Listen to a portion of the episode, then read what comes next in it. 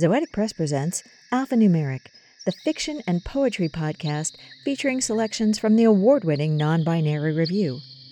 Today, Vertigo by Martine van Bijlert.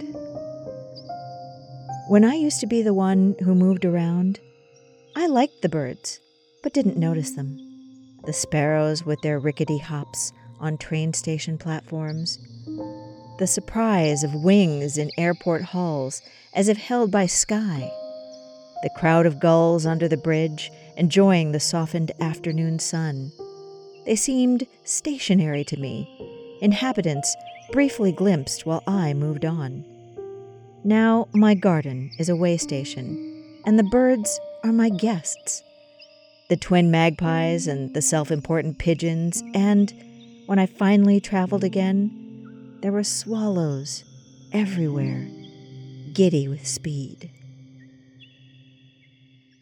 This has been Vertigo by Martine van Bijlert.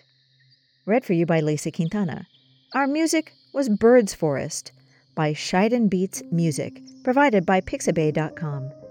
Alphanumeric is a production of Zoetic Press, mixed and mastered by Lisa Quintana. Head over to our website, zoeticpress.com, where you can get this piece and poetry, prose, and art of all kinds in issue 29 in motion. While you're there, check out the rest of our back catalog. You won't be sorry. While you're on the website, check out our newest feature, Random Access Memory, a selection of nonlinear literature unlike anything you've seen before. Read it for free at zoeticpress.com slash random dash access dash memory.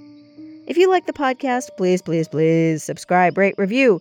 It helps other folks find us and it makes us feel amazing. Non binary review, because humans are hardwired to tell stories.